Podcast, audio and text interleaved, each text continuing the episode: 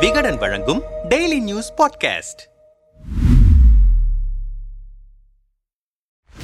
தராசு முள் சாய்வின்றி நேராக நிற்பதற்கு அதன் இரண்டு பக்க தட்டுகள் மீதும் எடை சரிசமமாக இருப்பது அவசியம். சமீப காலமாக தமிழ்நாடு அரசியலின் தராசு முள் அப்படி இல்லை. ஆளும் திமுக அரசு மீது அவ்வப்போது சில குற்றச்சாட்டுகளை மட்டும் வீசி வரும் அதிமுக பேச வேண்டிய விஷயங்களை பேசாமல் அமைதி காக்கிறது. கோவை கார் குண்டுவெடிப்பு ஆறுமுகசாமி அருணா ஜெகதீசன் ஆணையங்களின் அறிக்கைகள் இந்தி திணிப்பு விவகாரம் ஆளுநரின் அனாவசிய மூக்கு நுழைப்புகள் குறித்து அந்த கட்சி மௌனம் சாதிப்பது விமர்சனங்களை உருவாக்கியிருக்கின்றன.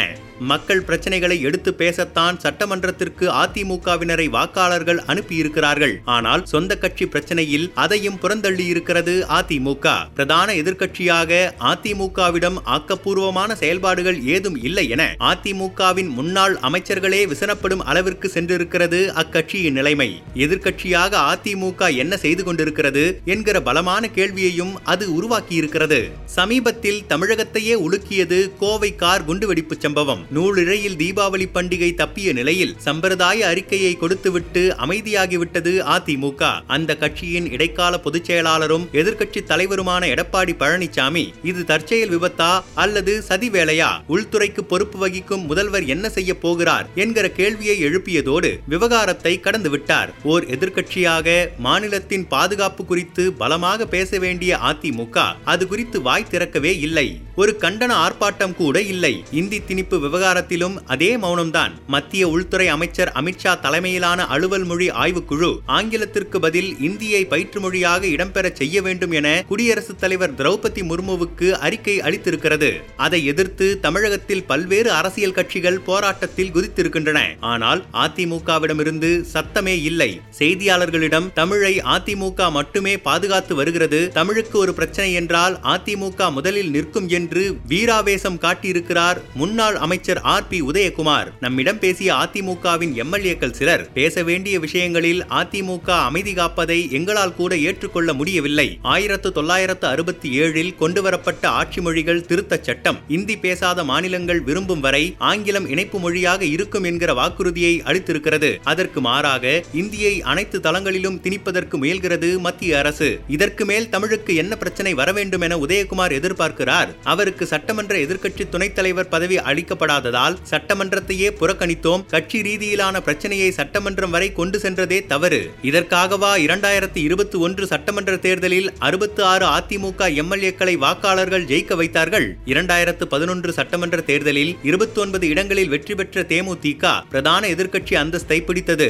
ஆனால் ஆக்கப்பூர்வமான செயல்பாடுகள் இல்லாததால் அந்த அந்தஸ்தை அவர்களால் தக்க வைத்துக் கொள்ள கூட முடியவில்லை. அது போன்ற ஒரு நிலை அதிமுகவுக்கு ஏற்பட யாரும் விரும்பவில்லை. கட்சியின் பொன்விழா ஆண்டு நிறைவு பெற்றிருக்கும் நிலையில் அதை மகிழ்ச்சியாக மக்களிடம் எடுத்துச் செல்ல கூட தலைவர்கள் யாரிடமும் ஆர்வம் இல்லை. எதிர்கட்சியாக மட்டுமல்ல ஒரு கட்சியாக கூட அதிமுகவிடம் வேகமில்லை என்றனர் ஆற்றாமையுடன். கடந்த அதிமுக ஆட்சி காலத்தில் அமைக்கப்பட்ட ஆறுமுகசாமி அருணா ஜெகதீசன் ஆணையங்களின் இரு அறிக்கைகளும் சமர்ப்பிக்கப்பட்டிருக்கின்றன. ஆறுமுகசாமி ஆணையம் சசிகலா உள்ளிட்ட நால்வர் மீது நேரடியாகவே குற்றச்சாட்டுகளை சுமத்தியிருக்கிறது. அரசியல் ரீதியாக இது எடப்பாடி பழனிசாமிக்கு பாசிட்டிவ் தான் என்றாலும் குற்றச்சாட்டுகளில் முன்னாள் சுகாதாரத்துறை அமைச்சர் சி. விஜயபாஸ்கரும் சிக்கியிருப்பதால் அதிமுகவிடமிருந்து எந்த பேச்சும் இல்லை. தனக்கு ஆதரவாக யாரும் பேசாததால் விஜயபாஸ்கரும் மன வருத்தத்தில் இருப்பதாக கூறப்படுகிறது. அருணா ஜெகதீசன் ஆணையம் முந்தைய எடப்பாடி அரசின் மீது அழுத்தமான குற்றச்சாட்டுகளை முன்வைத்திருக்கிறது. அந்த சமயத்தில் சட்டம் ஒழுங்கிற்கு பொறுப்பேற்றிருந்த எடப்பாடி பழனிசாமி ஆணையத்தின் குற்றச்சாட்டுகளுக்கு பதிலளித்திருக்க வேண்டும். ஆனால் வாயையே அவர் திறக்கவில்லை. இந்த மௌனம் ஆளுநர் ஆர். என். ரவியின் அனாவசிய பேச்சுகள் நடவடிக்கைகள்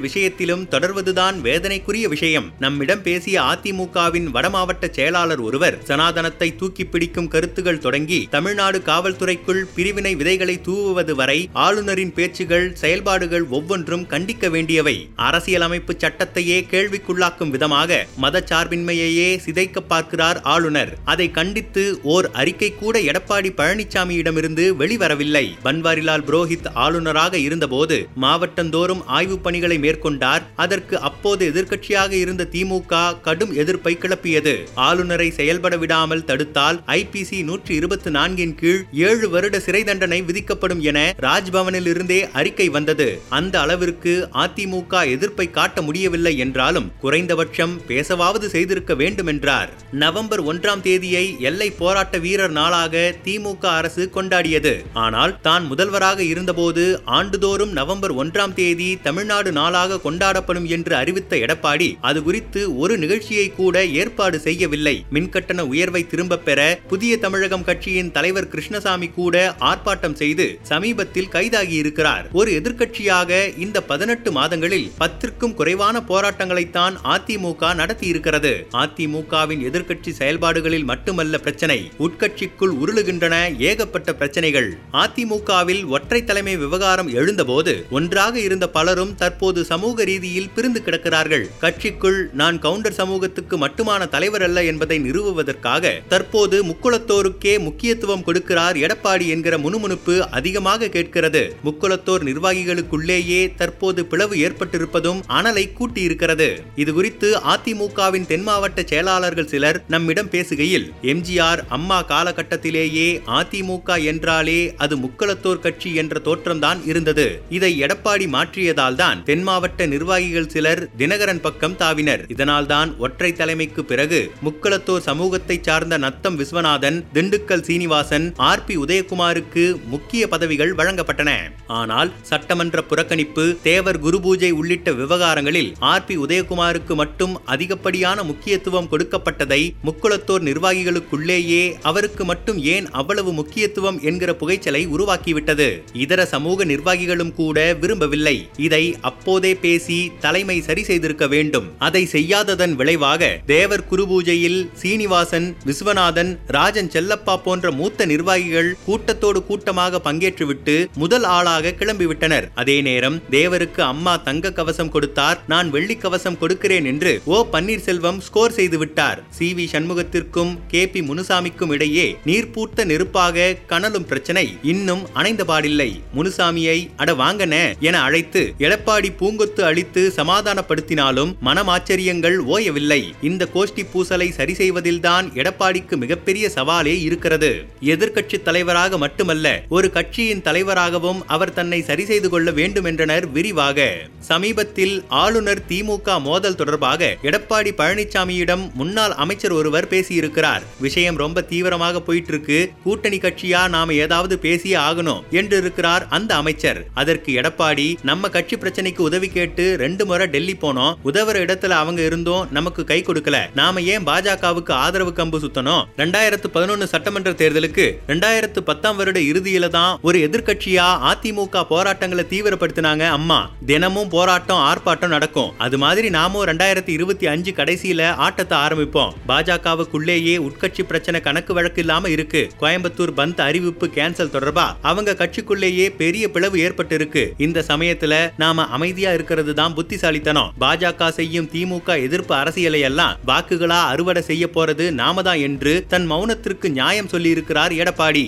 ஆனால் அவர் சொல்லும் காரணத்தை கட்சி சீனியர்களே ஏற்க தயாராக இல்லை என்பதுதான் உண்மை. நம்மிடம் பேசிய சீனியர் முன்னாள் அமைச்சர் ஒருவர். தாமாகவே முன்வந்து அதிமுக ஆட்சியில சென்னையை மட்டுமில்லாம தமிழ்நாட்டையே சீரழிச்சிட்டு போயிருக்காங்க என்று இருக்கிறார் முதல்வர் ஸ்டாலின். இதற்கு எதிர்ப்பு தெரிவித்து எடப்பாடியும் அறிக்கை வெளியிட்டிருக்கிறார். ஆனாலும் அது போதாது. இந்நேரம் களத்தில் இறங்கி இருக்க வேண்டும். திமுக அரசின் முதல் சட்டமன்ற கூட்டத்தில் நீட் தேர்வு விலக்கு தொடர்பாக அவையில் கருத்து மோதல் ஏற்பட்டது. இரண்டாவது கூட்டத்தொடரில் தாலிக்கு தங்கம் திட்டம் காவிரி குண்டாறு உள்ளிட்ட திட்டங்கள் குறித்து விவாதம் நடந்தது. அவையை தாண்டி பொதுக்கள பொதுக்களத்தில் திமுக அதிமுக இடையே காரசார விவாதம் நடந்து பல மாதங்கள் ஆகிறது. அந்த கள அரசியல் மோதலைத்தான் தற்போது அதிமுக இழந்திருக்கிறது என்றார். அதிமுக பொதுக்குழு தொடர்பாக உச்சநீதிமன்றத்தில் நடைபெறும் வழக்கில் வரும் நவம்பர் இருபத்தி ஆறில் தீர்ப்பு வரவிருக்கிறது. அதில் வெற்றி பெற்று பொதுச் செயலாளராக வேண்டும் என்பதுதான் எடப்பாடியின் இலக்காக இருக்கிறது. தன் பதவிக்கான வேட்கையில் எதிர்கட்சி செயல்பாட்டில் அதிமுக பலவீனமாக இருப்பதை பற்றி அவர் வேண்டுமானால் கவலைப்படாமல் இருக்கலாம். ஆனால் அதிமுக அதிமுகவின் கடைக்கோடி தொண்டர்கள் அதை விரும்பவில்லை. கட்சிக்குள் அனைவருக்குமான தலைவர் என்பதை அவர் நிறுவ முயலும் நிலையில் ஓர் எதிர்க்கட்சி தலைவராக தன்னை அவர் முதலில் நிரூபிக்க வேண்டும். சந்தர்ப்பங்களும் காலமும் கடந்து கொண்டிருக்கின்றன. என்ன செய்ய போகிறார் எடப்பாடி? எதிர்க்கட்சியாக செயல்படுவதில் அதிமுக ஏன் சுணங்குகிறது? கேள்வியுடன் முன்னாள் அமைச்சர் ஜெயக்குமாரிடம் பேசினோம். எம்எல்ஏக்கள் அடிப்படையிலும் ஆக்கப்பூர்வமான நடவடிக்கையின் அடிப்படையிலும் தமிழகத்தில் எதிர்க்கட்சி அதிமுக தான் இதை யாரும் மாற்ற முடியாது. ஆனால் எதிர்க்கட்சியாக அதிமுக செயல்படவில்லை என்றும் நாங்கள் பலவீனமாக இருப்பதாகவும் ஒரு பிம்பத்தை சிலர் உருவாக்குகிறார்கள். அதற்கு திமுகவும் உடந்தை. தேர்தல் வந்தால் இவையெல்லாம் அடிபட்டு போகும். அதிமுகவின் வாக்கு வங்கி எப்போதும் மாறாது. சட்டமன்ற தேர்தலில் எங்களுக்கும் திமுகவுக்கும் வாக்கு வித்தியாசம் மிக குறைவுதான். இப்போதும் தேர்தல் வந்தால் அதிமுக தான் தான் ஆட்சியை பிடிக்கும். எங்களின் வலிமை திமுகவுக்கு நன்றாக தெரியும். அதனால்தான் எங்களை பலவீனப்படுத்த ஏதாவது பேசிக்கொண்டே இருக்கிறார்கள். அதிமுகவுக்கு திமுக எப்போதுமே எதிரிதான். எங்களுக்குள்ள பங்காளி சண்டை தான் நடக்குது என்று திமுகவினர் சொல்கிறார்கள். இந்த அண்ணன் தம்பி கதையெல்லாம் ஆயிரத்து தொள்ளாயிரத்து எழுபத்தி இரண்டிலேயே முடிந்துவிட்டது என்றார் காட்டமாக.